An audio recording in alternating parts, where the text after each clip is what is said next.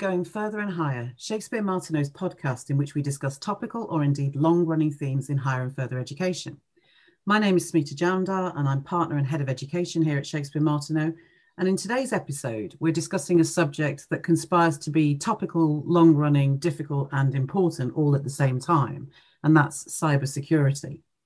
Luckily, to make sense of it all, I'm joined by my colleague Mike Wills, Mike is Director of Strategy and Policy at our sister company, CSS Assure, which specialises in advising on managing risks relating to cyber and data.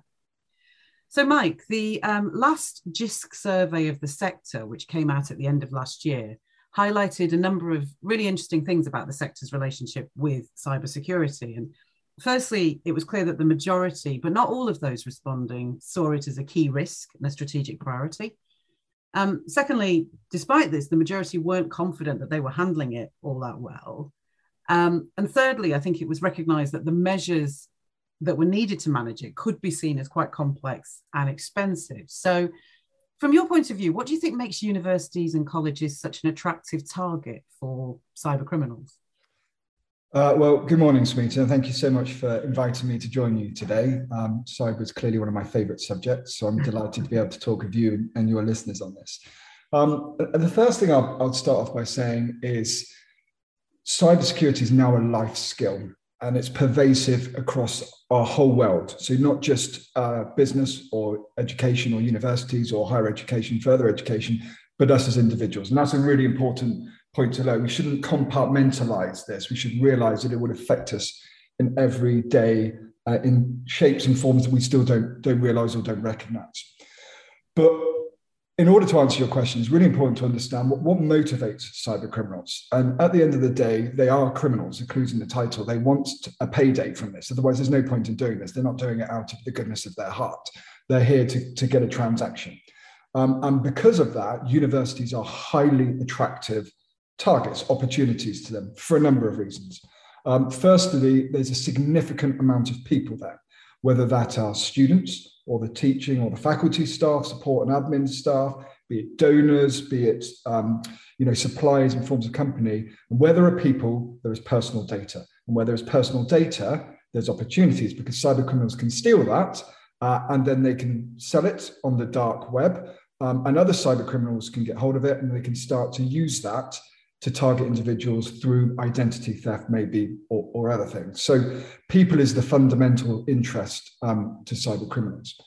Then there, there, are other opportunities there as well. When you consider the amount of uh, research, R and D, and the, the intellectual property that are developed within university, that's highly attractive. Again, because this is the cutting edge of technology or you know future commerce, um, and criminals recognise that that uh, is valuable to someone. So again, it, it often comes back to criminality and theft. So they're very interested in getting in there and um, and stealing that information, and then either again selling it on the dark web to the highest bidder, or you know they might be doing it to undermine um, the individuals that are doing it, or for having an effect, you know, potentially on stock price or something like that in the markets if it's found out that you know a high profile company is developing something and all of a sudden that IP is being breached. So there, there are numerous threads, and it's it's it's often not simple. Cyber criminals going to do this to achieve that. There can often be many many layers. And then the last one I would I would suggest that's um, interesting to them is um, you hear a lot now about ransomware, and ransom is all about holding people to ransom. Um, and education um, and higher education in particular is hugely competitive, as we know globally, not just in, in the UK. Um, and reputation is everything. And particularly in this COVID time or post COVID era, one would hope, um, the ability to deliver virtually or within your learning environment is fundamental to what universities do. Now, if a cyber criminal can disrupt that or stop you from being able to operate in the way that you need to to deliver your value proposition, well, they can hold you to ransom for that. And you know, universities potentially won't want to damage their reputation. They need to be back to deliver as quickly as possible. Um, and there may be cases where they choose to pay that ransom because they've just got to get back to normal operating as quickly as possible. And again, cyber criminals know that. So there's, I mean, there are many things, but there's sort of three key points about, you know, why universities or, or educational institutions are of interest to um, to cyber criminals. I mean, that, I think that's incredibly helpful because it sort of makes it much easier to understand if you're not a specialist in the cyber area when you start to think about well it's, it's obvious in a way. They've got the data they've got the people. Um, they're they're asset rich from the point of view of a, Absolutely, a, a, yeah. a cyber criminal so why, why wouldn't they attack them? And you talked about ransomware. Yeah. Um, and you you know and again the, the JISC survey i think uh, highlighted that that's something that's seen by the, by the sector as a real risk at the moment. And i know we've seen some live examples of this over um, the last couple of years. But what other kinds of cyber threats, you know, apart from ransomware, what else should universities be worried about if uh, in this area? I mean, there are, it's like working in a, a tool shop or a workshop. There are many tools to do a job. And a really important point to note is this a cyber attack is not the end state, it's not the aim it's it's a digital tool. It's a, a, a digital rock for a window or a digital crowbar to get you access it gets you access to do something. Yeah. Uh, and and there, there tend to be four things that a, a, a cyber criminal is after. They, or, or to do. Their motivations. They want money theft mm-hmm. we've already talked about. They want to create mischief because they can because it's a way of demonstrating ego or credibility or, or building a name amongst yourself in the industry. Uh, they want to create mayhem um, and you know, define your mayhem. It could be anything. You look at the WannaCry, which is the the cyber attack that hit the NHS. Yeah. That created mayhem, um, and they can do it. And the last one is there might be a military context. Uh, and, and, let's not get into what's happening in the globe at the moment, but these tend to be the four contexts where cyber attacks are used. And there are many different tools you can do it. So ransomware is just a process of locking you out of your systems. Mm. So you come in in the morning, you turn the desktop or your laptop and your power on, and you want to be able to use it. All of a sudden, it either doesn't come on, or there's a smiling skull, or any number of images that they're saying, you now owe me goodness knows how many bitcoins if you want to get back in. Um, but how they get to that point, they need access. And, and the only way they can get access is by being able to um, infiltrate or, or, penetrate the system. Uh, and that can be done in a number of ways. That can be done by very clever people dealing with code, um, manipulating and seeing if there's any uh, vulnerable points in, in, what we would call the architecture, the way that a system, a digital system, a digital portal might have been built. And they can look to exploit gaps. The thing with cybersecurity is it doesn't go away, or cyber resilience. Um, you know, you, you, you might have heard of Patch Thursday out on in, in the internet. You know, when Apple sends out or Windows sends out patches, they're doing it for a reason because yeah. they've found a vulnerability. And, and so just point, please make sure you, you know, everybody at home and at work, you, you, are doing that. Because if you don't patch that, there's a there's a hole, there's a vulnerability. Um, I use the example with clients say, look, when you go to bed at night, you make sure your front door is locked and your windows are closed and locked for your own security. It's the same for your digital systems. If they're not maintained or you forget about things, you leave doors and windows open. And yeah. that means that a cyber criminal can come in and do something. So it could be a direct attack using, you know, coding and clever stuff. Um, or it could be through phishing emails. And we would have heard about phishing emails. And, and, it, eh, and do you know what? There are hundreds of thousands of access points to an institution. They only need to be successful once. Yeah. And we all sit there and say, oh, I've had phishing emails. I can, I know what they look like. They're not, you know, they're laughable, they're credible, but, it, but that's not the case. There are laughable and credible ones, but do you know what? Cyber criminal gangs in particular, this is organized crime. Uh, yeah. And they they have business plans and strategies and budgets and resources and all of these things which they can use to um, to develop these products. Really credible emails. I mean, we're working with a client at the moment that's had their website completely cloned. It's identical. Um, and you know, one of the things we're working out with them, say, why have they done that? What is their motivation? What's the strategy for doing that? Um, because you don't do that unless they have a plan, because otherwise it's just a waste of time and effort. And so, you know, with phishing emails, you know, they can be so credible uh, that anyone, anyone, you know, the, the greatest cybersecurity practitioner could be tricked. And if you're having a bad day, you're rushing, you're hungover, God forbid, or, or whatever, it takes one click. You know, we have to be lucky every single time. Cybercriminal needs to be lucky once. And then if you consider how many people email in from home into work, email into the network of the system, thousands of thousands of people, every single one of them is a potential opportunity for cyber criminal to get in. You know, so that's I mean that's phishing and and, and you know it's about the manipulation of people. You know, yeah. we could get into coercion. You know, we, we talk about espionage and coercion here. You know, people will build target packs on individuals. If there's a very specific piece of intellectual property they want, you know, they will go after it. Um, and uh, humans are infallible. Every, everyone has weaknesses, and and you know this is this is back to spy games and and and and, and such like where people will look for weakness in individuals, and it does happen. You know, hmm. uh, is there debt? Is there gambling? Is there other things? How can what money can I dangle? If you do this for me, I plug this into here, or do that for me, or do that. You know, here's a payday, and all of a sudden they've got access. And it might sound far fetched. It might sound James Bondy, Kingsman all of that sort of thing, but it really does happen. Um, yeah. So again, there, there, are many tools. I, I, wouldn't want to explain all of them. Most of them come through a human being. Um, yeah quite long answer there. Hopefully that was useful. No, I, I, I, what, what was really interesting as you were talking was um, I, I, was reminded of the fact that last summer the QAA and JISC put out a um, bulletin about uh, contract cheating and its relationship with cybersecurity and cybercrime. And I think it was it, just as you were talking, it struck me that there is so much that you've given examples of that is a real life issue for higher and further education. So um, what the QAA bulletin said was that based on research done in, Amer- in, in Australia, sorry, not America, um, they'd found that uh, essay mills, so these people that you pay to write essays for you, were putting code into university websites so that students were automatically redirected to their website and perhaps believed that it was, you know, a legitimate thing to do. That once those students had then been drawn into using the services, some of them were then being blackmailed um, either just for money or presumably, given what you've just said, they could then be used as being blackmailed so that you can get access to it's, other information. It's such a complex web, and the layers in this are again there is grand strategy at play here. The organizations that do this are incredibly uh, forward thinking. Um, and you, you know you've hit the nail on the head there. So cheating you know cheating in unfortunately education has has always has been a thing. But the challenge now is exactly as you say how people can be exploited.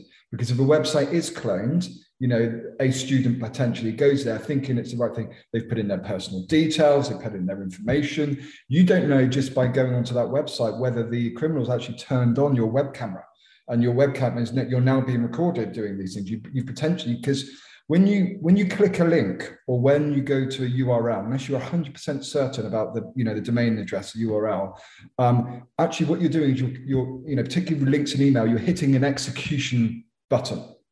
And we look at it and say it's a blue piece of text which is underlined and it says it's going there but it doesn't always mean it's there. You could be you could be executing malware down onto your computer spyware and, and, and stuff like that that you, you, you know you just wouldn't know because you haven't got the skills to do it. Um, but I think, you know, I can absolutely see, as you said, if they've gone to a spoof site, they'll harvest data. So that's payday one. They can sell the personal data of the individual. Payday two, now they have access to a person that's attending an institution or a business. So that's potentially uh, available in terms of an access point. We can manipulate that. Payday three could be coercion and subversion, as we've just spoken about here. How could they be used? Four could just be um, payday four could just be bribery of the individual because yeah. they've carried out something and all of a sudden their their future is in jeopardy because of you know they've carried out an act which is you know illegal or, or you know cheating or, or and all of those sort of things so it's so i mean i guess the next question is well what can you do about it well um, that was exactly what i was going to say to you because yeah. listening to that it made me want to you know turn everything off go into a bunker uh, never emerge and sort of basically communicate by way of carrier pigeon uh, which is clearly not the not the solution so yeah what can we do about it Well, I think the first point to say is we're already living in that in this world. So, you know, hopefully for 95, 90% of people, we're surviving okay at the moment. Um, but we can always do more. And, you know, as I said, I, I can't say enough to everyone. Cyber resilience is now a life skill. You have we have to understand that we are living with this. And this is about being disciplined. Okay, it's very easy to go, oh, it's not working, or oh, it's slow. Why is it slow? I just click this, or I'm in a rush, or whatever. Don't do that.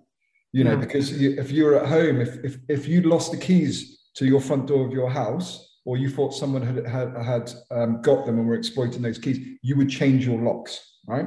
Yes. So same, think of the password to a login site as a digital key. If you thought someone had your digital key, if you use your analogy of your home, you would change your keys and your locks. You should yeah. change your passwords and stuff like that. So the point is, you know, we're living with this at, at the moment. And what we need people to understand is to be hard to hack. That's what you got to think. Because do you know what? Unfortunately, there is no uh, there is no perfect solution.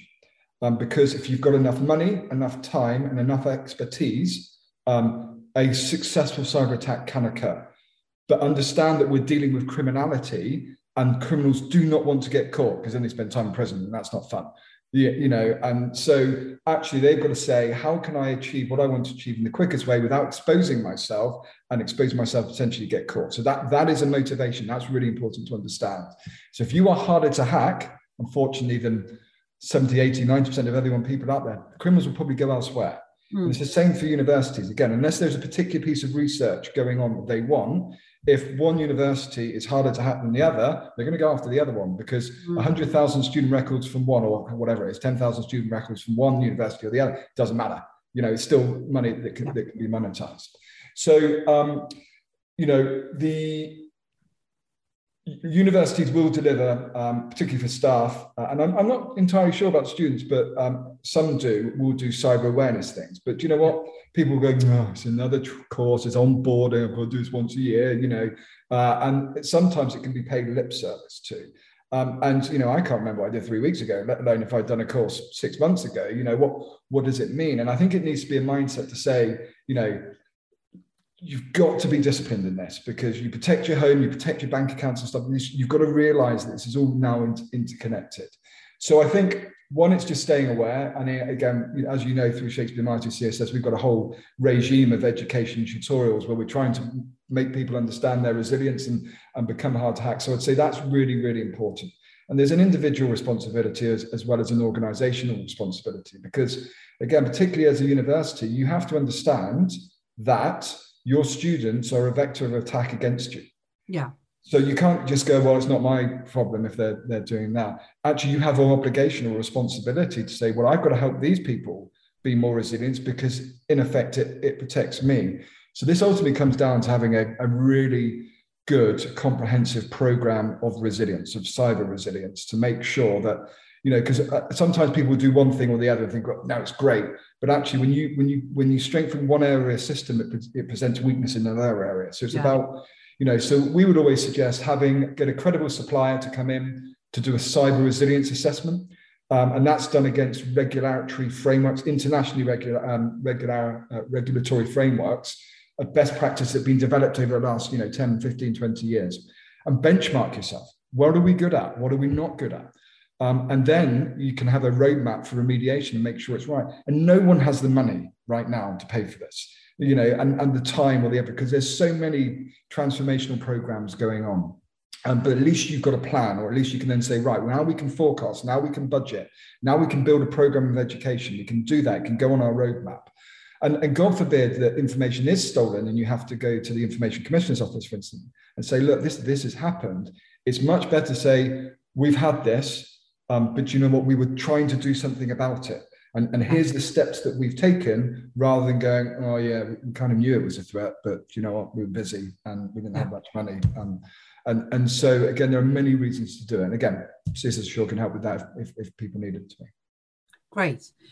I mean, Mike, thank you very much because what you've done there is make something which I think a lot of us know about in the abstract. I think quite comprehensible and quite practical. And that's, I think, great. So thank you very much for that. Um, and thanks very much to all of you for listening. Um, we hope you'll join us next time. So don't forget to hit the subscribe button. And if you like what you've heard, please do leave a review. For now, it's goodbye from me and. It's goodbye from me. Thank you for having me.